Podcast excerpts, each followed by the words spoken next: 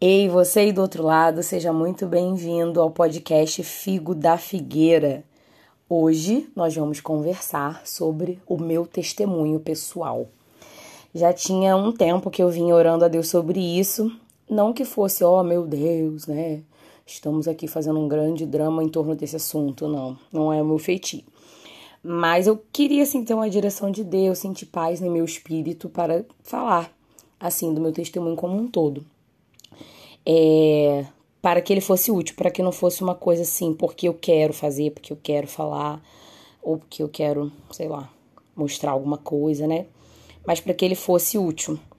E muitas vezes eu tenho ouvido muito mais podcasts, né? Desde que eu comecei a gravar aqui o Figo, eu comecei, na verdade antes, né? Comecei a ouvir muito mais podcasts para que eu me ambientasse mais nesse lance, né? De fluidez na fala e, e assuntos interessantes, né? Links com, com filme, com séries e tal, para ver o que o povo estava fazendo, como as coisas fluíam, entender um pouquinho. Não que eu seja grande entendedora e não que eu tenha aplicado tudo que eu já aprendi, mas comecei a ouvir, eu comecei a ouvir muitos é, pastores, missionários, enfim, falando justamente disso, de ah, meu testemunho não é muito interessante, eu cresci na igreja, meu pai é pastor, e mas aí quando eles começavam a falar o testemunho deles, eu falava, nossa, é super interessante, fui edificada pra caramba.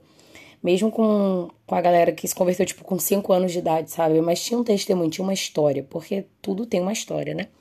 E a minha profissão é isso, é contar a história. Então eu, Emanuele Evaristo Bartolomeu, 28 anos, nunca parei assim para contar meu testemunho, pelo menos não que eu me lembro. E aí agora, neste exato momento, estou gravando. Eu estava bem feliz. Desde que eu parei hoje de manhã, né, para poder esboçar algumas coisas aqui, eu já comecei a ficar empolgada e feliz. Estou contente. Espero que seja uma benção na vida de muitas pessoas. Bom, eu nasci numa família cristã. É, meus pais eram cristãos desde a adolescência. Eu acho que meu pai se converteu, tipo, com uns 10 anos, 8 anos. Então era de infância.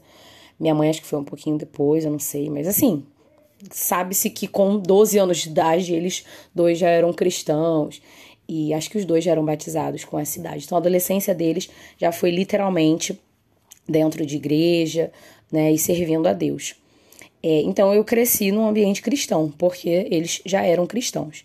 Nasci, é, meu pai já era pastor, inclusive, e eles tinham acabado de se mudar para uma igreja, a qual meus pais é, são pastores até hoje, né? E então, assim, estava ali desde sempre e nasci assim. Eu considero um, um, um baita privilégio, assim, de Deus mesmo, de ter sido abençoada com uma família de tantos bons exemplos. Porque muita gente fala, ah, filho de pastor é muito difícil, né? Ser filho de pastor é difícil tal. Bom, talvez essa seja a sua realidade, a realidade do filho do seu pastor. Eu achei é, bem mais fácil do que difícil. Existiam muito mais privilégios do que é, dificuldades, né? Talvez pela igreja onde nós estávamos quando eu nasci. Talvez porque meu pai soubesse lidar com esse lance de ser pastor com forma muito sábia, sóbria, equilibrada. Talvez porque minha personalidade facilite as coisas, porque eu sou uma pessoa de boa. Eu não sou de complicar nada, graças a Deus. É um ponto positivo da minha personalidade, que às vezes é prejudicial, inclusive vou falar sobre isso, mas de forma geral é bom. Então, assim, eu não achei difícil, achei que foi um privilégio porque eu cresci rodeada de bons exemplos. É, bons exemplos no contexto de igreja, no contexto de família. Cresci no meio de gente envolvida com liderança. Eu um dia parei para pensar nisso, né? Minha mãe ela sempre serviu efetivamente igreja, foi missionária um tempo. Meu pai também. É, se conheceram já diante dessa realidade, né? Minha mãe já era uma pessoa super engajada e missional mesmo, e seminário, etc. Então ela não entrou nesse barco por ter se casado com um pastor. E ele né, já tinha essa convicção também desde os 18 anos, antes de conhecer minha mãe. Então eu cresci no meio de líderes. As minhas avós, tanto materna quanto paterna, tinham esse, esse lance de liderança também nas suas respectivas igrejas desde muito tempo, né? Elas se converteram já na vida, hum, acho que mais velhas, mas assim, a questão é que já tinham isso né, entranhado quando eu nasci, elas já tinham mais de 50 anos, então é, já estava muito entranhado e eu cresci muito perto das melhores amigas da minha avó, né? Minha mãe, filha única, né? Porque a irmã dela faleceu antes de eu nascer. E então, assim, quem estava sempre comigo não eram não era minhas, não era tanto assim as minhas tias, né? Eu só tenho uma tia de primeiro grau, mas era efetivamente as amigas da minha avó, que, que também eram amigas da minha mãe, né? De verdade, por, por conta dessa coisa de luto que elas passaram dois anos antes, né, de eu nascer. É, então elas, assim, sabe, na minha casa, a minha realidade era o tempo inteiro com amigas da minha avó, amigas da minha mãe. Um dia eu parei para pensar nisso e eu pensei quantas delas, quase todas, eram pessoas envolvidas com liderança efetivamente em suas igrejas. É, liderança de, missão, de missões, pastoras, pessoas assim envolvidíssimas com liderança de ministério de surdo. E eu cresci assim, no meio de muitas pessoas, é, a maioria delas mulheres, né? que viviam liderança e que eram bons exemplos, né? Então eu não tive uma decepção com a igreja, uma coisa assim desgastante, não me senti, não me senti pressionada. Creio eu que porque a igreja que meu pai é, serve, né, atualmente, é uma igreja muito de boa, é, com essa questão de pressionar, eu acho. Não, não posso dizer que eu senti pressão, não. Então foi realmente assim, sabe, um ambiente bacana. Mas independente de ter sido é, criado no ambiente cristão e tá ali sempre, né, crente, é, existe um momento que o ser humano precisa ter o seu encontro com Jesus, é isso que eu entendo. É, e eu sempre gostei das coisas de Deus, né, nunca tive uma fase revoltada, mas é, com 12 anos foi que eu realmente entendi que eu precisava, né, reconhecer Jesus. E como foi que eu entendi isso? Porque apesar de eu ter sido uma criança de igreja, né, Marilene Vieira na veia, eu esmilinguido todo dia, todo dia, todo dia, toda noite, toda noite, toda noite, toda noite, eu, eu assim, com uns oito, nove anos, eu era uma criança que mentia cabulosamente. Mentia cabulosamente. É, não para os meus pais, assim, tanto, né? Mas para os meus amigos. E depois, né, se eu conseguir encerrar aqui tudo que eu anotei para falar, Espero que sim. Mas depois eu vou falar um pouco sobre isso, né? Eu vi o quanto que isso estava ligado à dependência emocional, à codependência, enfim. É, que são dois assuntos que, se você não sabe muito, vá pesquisar, porque eu não vou poder resumi-los aqui, é muito, muito complicado, muito difícil. Mas, óbvio, né, que com oito anos eu não tinha esse conceito na minha cabeça. Então, eu só fazia o que eu fazia porque eu fazia. E eu, o que eu fazia era que eu mentia muito. Contava, assim, das mirabolâncias, sabe? É uma coisa é você exagerar um caso ou outro, toda criança, né, dar uma rateada e tal. Mas eu criava altas histórias para minha vida. Eu acho que eu não gostava da vida que eu vivia, né? Achava sem graça e eu inventava muita mentira. Muitas mesmo. Quem me conheceu com 8, 9 anos não me conheceu. Aquela ali não era Emanuele, aquela ali era uma farsa, uma tratante. É... E aí eu mudei de escola. Mudei de escola quando eu fui para quinta série, né, a antiga quinta série, que hoje é o sexto ano. E quando eu mudei, eu falei: "Deus me ajuda, eu quero recomeçar a minha vida, eu quero contar nenhuma mentira, eu quero, sabe, renascer, eu quero tipo começar do zero e tal". Realmente isso na minha cabeça. Eu não mudei de escola por conta disso, eu mudei de escola porque minha mãe queria me mudar para uma escola melhor e tudo mais. Mas assim, na minha mente aquilo ali era o escape de eu sair do meio de um monte de mentira né, que eu contava para os meus amigos e que vez ou outra eu era pega. É, não era só meus amigos da escola, né, da igreja também, mas os da, escola eu contava bem mais. E aí é, a gente fala ah, coisa de criança e tal, mas tudo, né, tem uma raiz ali em Adão. Se você ler Gênesis, você vai entender. E se você entender Romanos, estiver apto a entender Romanos, é, você vai compreender a situação como um todo. Então não tem como a gente, né, ah, sou bonzinho. Não é, você não é bonzinho. Enfim, é, eu entendi que eu precisava de um novo nascimento. Claro que não com essas palavras, mas eu entendi que eu precisava recomeçar minha vida. E a minha estratégia, que eu acabei indo de lambuja, né? É, foi de quando eu mudei de colégio. Que a, o cerne da questão não era esse. Mas eu, na minha cabeça, pensei, nossa, que bom. Mudei de colégio. Mas continuei mentindo, né? Até que em algum momento daquele ano ou do ano seguinte, eu não lembro com clareza datas, mas, em algum momento, eu. É, foi no ano seguinte, foi no ano seguinte, porque eu já tinha 12 anos. Fui no acampamento de adolescente da minha igreja. E lá o pastor falou sobre isso, sobre aquele momento ali, aquele culto, aquele momento de apelo né, que ele estava fazendo, ser uma sala de parto. Eu, sinceramente, não lembro qual foi o texto que ele leu, no que ele ministrou. Creio eu que tenha sido a história de Nicodemos, né? Que pede, que fala sobre nascer de novo ali com Jesus. pede a Jesus uma explicação sobre isso.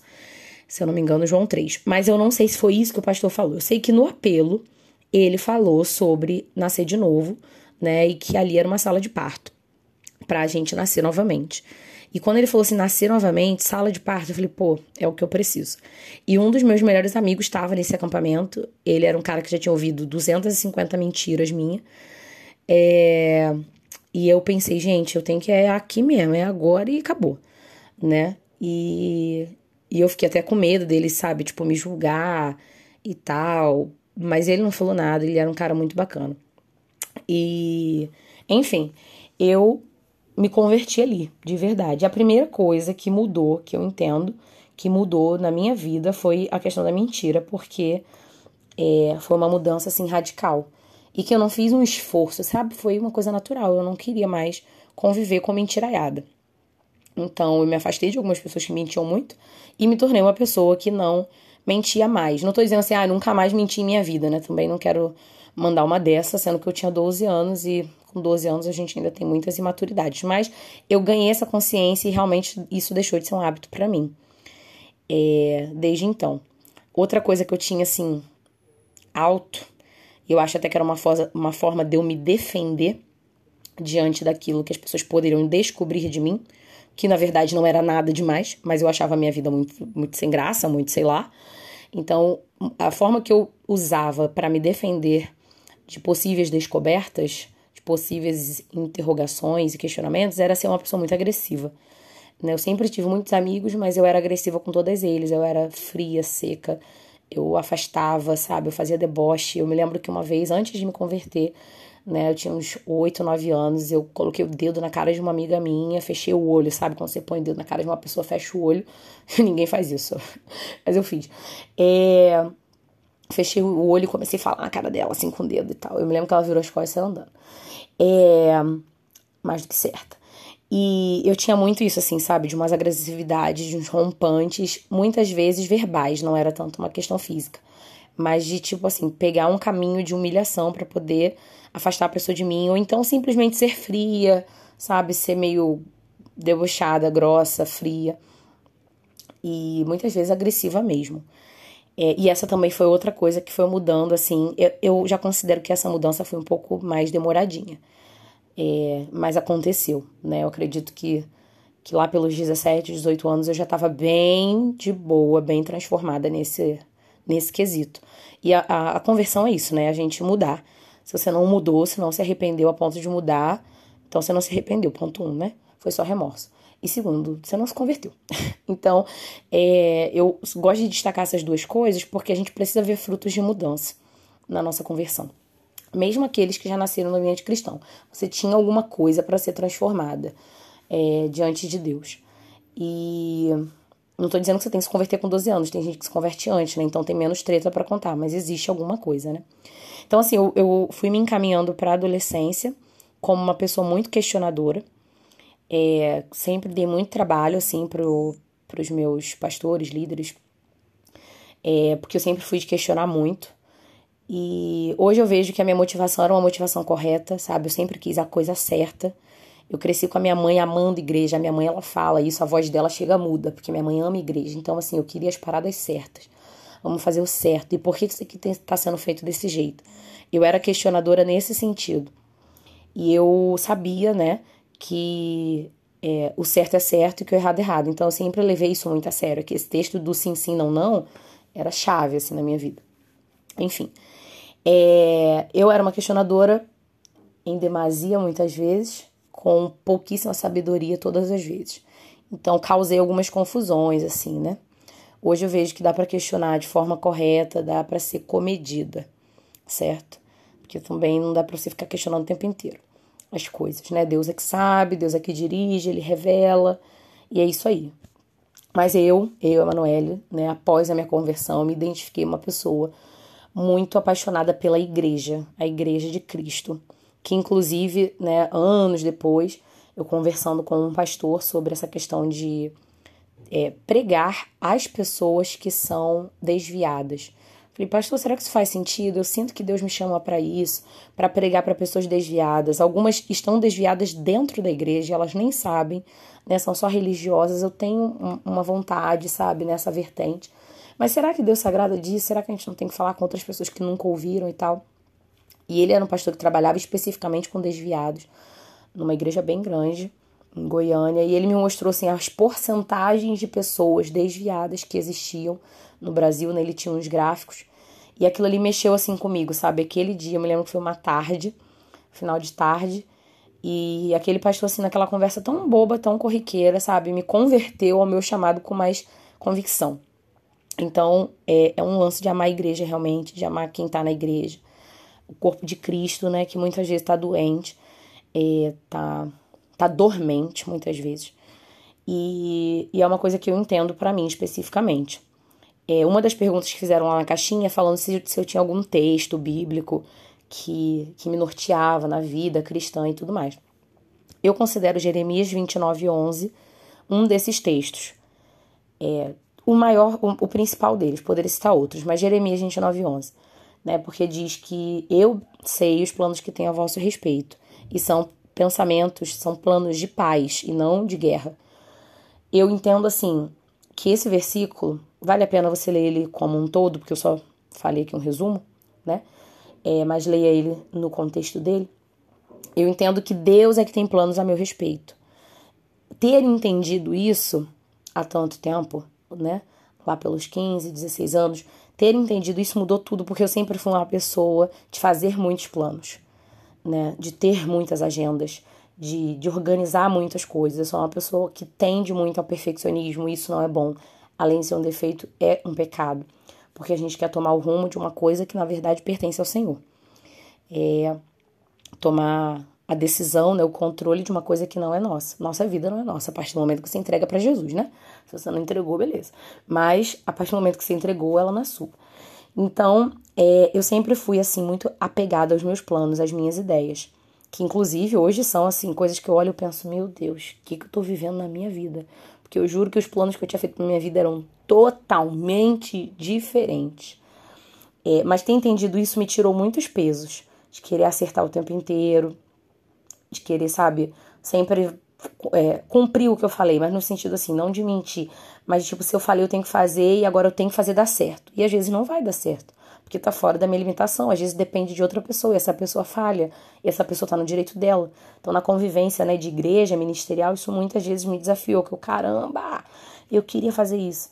Mas assim, o plano de Deus é que tá acima, né? Ele é que tem planos ao meu respeito, não sou eu que tenho planos a respeito dele. Porque muitas vezes a gente pega o caminho de querer mostrar para Deus o script da história, né? E ó, siga aqui o roteirinho. Então, isso assim, é uma coisa que me confronta sempre. É, é um versículo que me norteia sempre.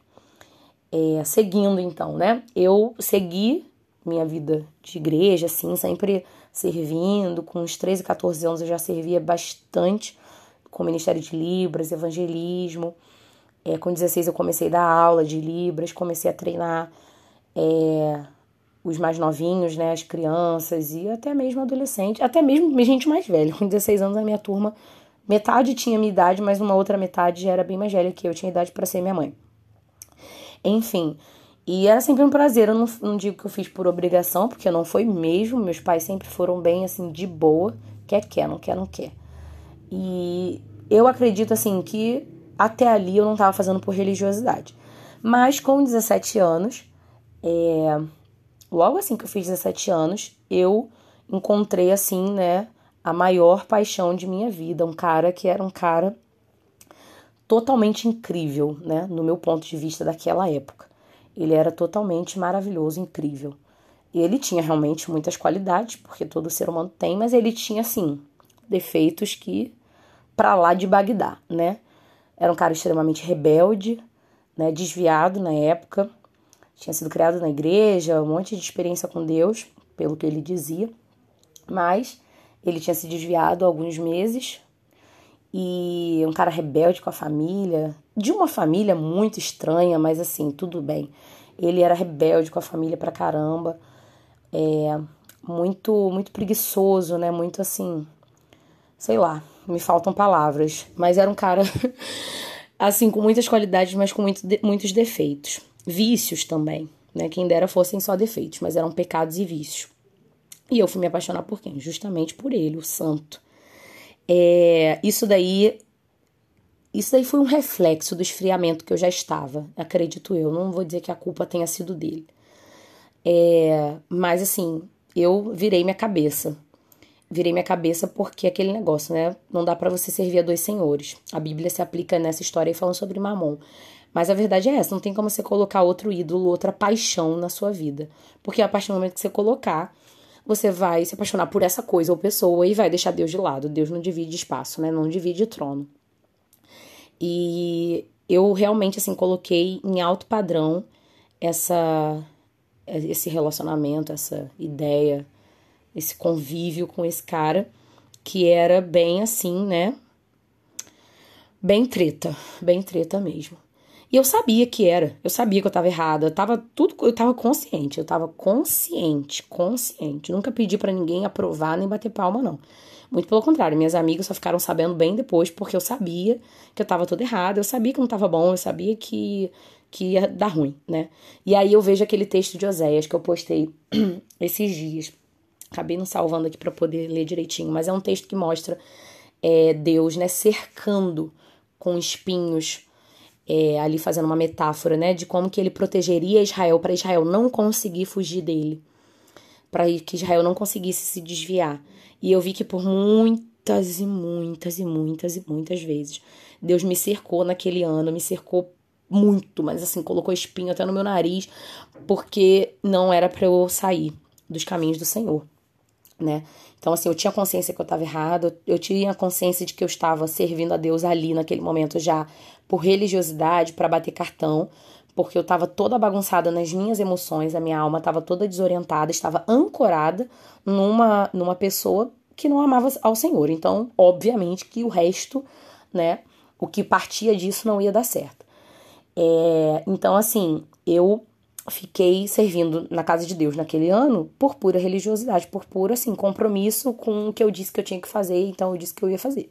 E Deus abençoou muito o trabalho daquele ano. Que ano? 2011 foi um ano muito abençoado ministerialmente. Não, é, eu não trabalhava sozinha, na época eu trabalhava com outras meninas. É, uma delas era uma pessoa assim bem complicada, bem complicada, tinha uma vida meio embaçada e eu também. Então acho que Deus olhou para nós dois e falou: "Vai ser apesar de vocês, tá? Suas lindas". E foi mesmo. Mas assim, falando de mim, né? Eu sei que eu tava não tava longe, não tava rebelde com Deus, nenhum momento, nenhum momento. Eu só sabia que eu estava errada. Por muitas vezes eu pedia para Deus converter o coração dele para ele voltar para os caminhos, mas eu não colaborava em nada com isso. E acabou, né? a história é essa mesmo.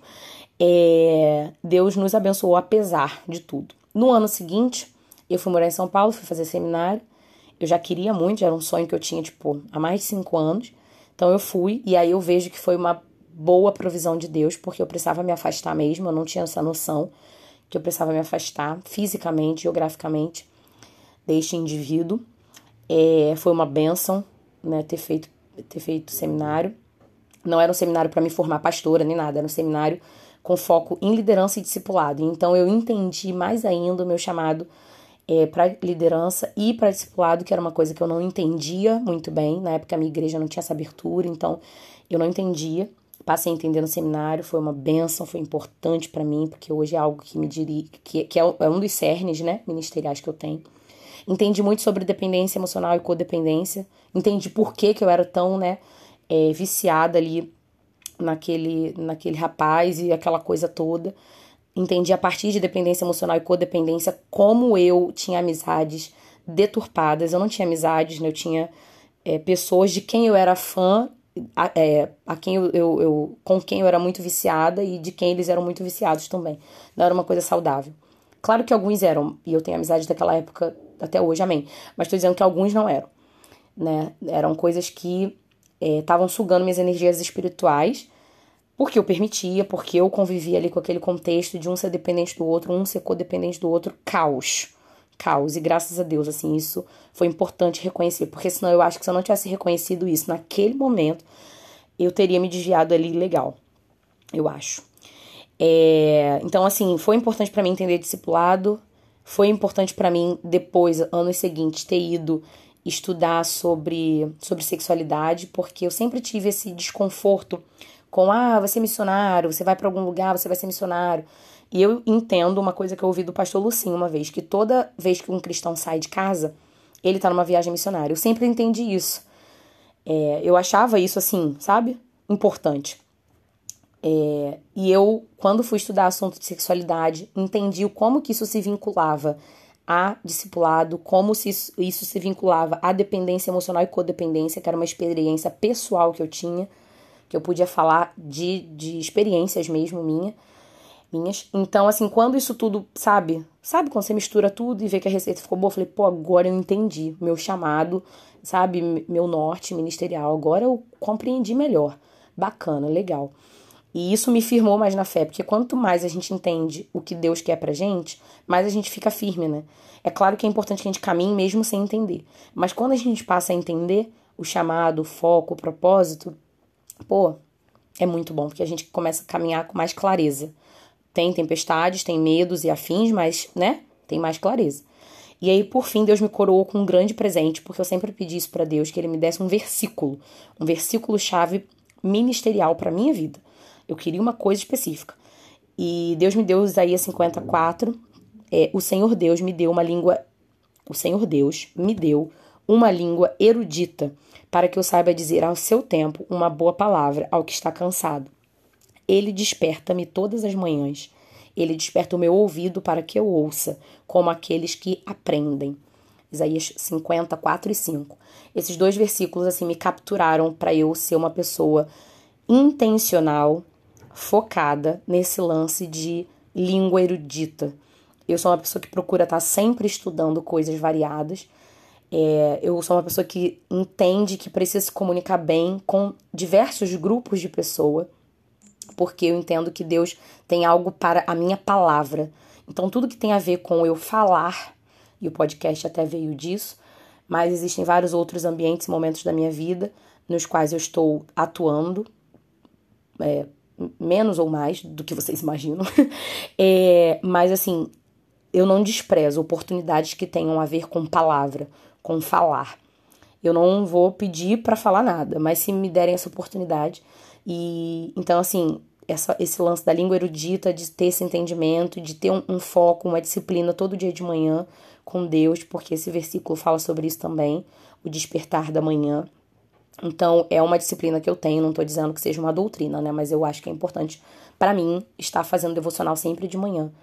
É, como eu sou uma pessoa que ama rotina, então manter essas coisas não é difícil, mas eu tenho que cuidar para o meu coração, não tornar isso apenas uma rotina, né? Mas ter prazer, é, vontade, fazer por devoção, de coração, e não porque eu gosto de rotina, então eu vou continuar fazendo. É uma coisa que eu tenho que vigiar muito: perfeccionismo, é, religiosidade, né? mornidão. São algumas coisas que, com o passar do tempo, todo cristão antigo, eu acho né, que todo cristão tem que dar uma olhada.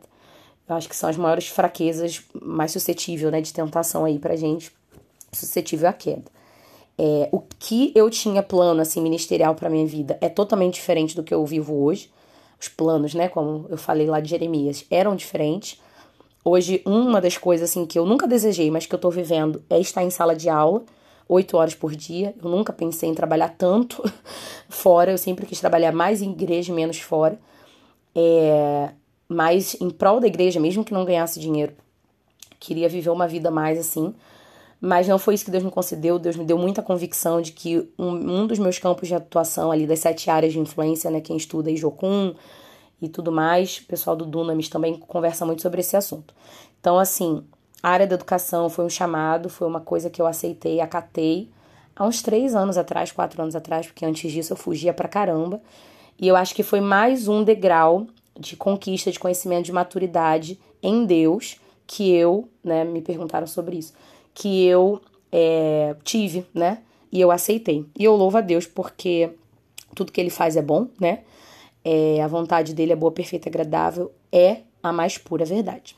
Bom, esse foi um resumo do resumo uh, da minha história de conversão e de amadurecimento, de, de ministério, de missão, né? Que tudo que perguntaram lá no, no, nos stories e que também eu já vinha pensando alguns dias. Resumo do resumo. Esse é o podcast Figo da Figueira, um podcast comprometido com frutificar. Então, que frutifique na sua vida e a partir da sua vida. É só você compartilhar com, a, com alguém.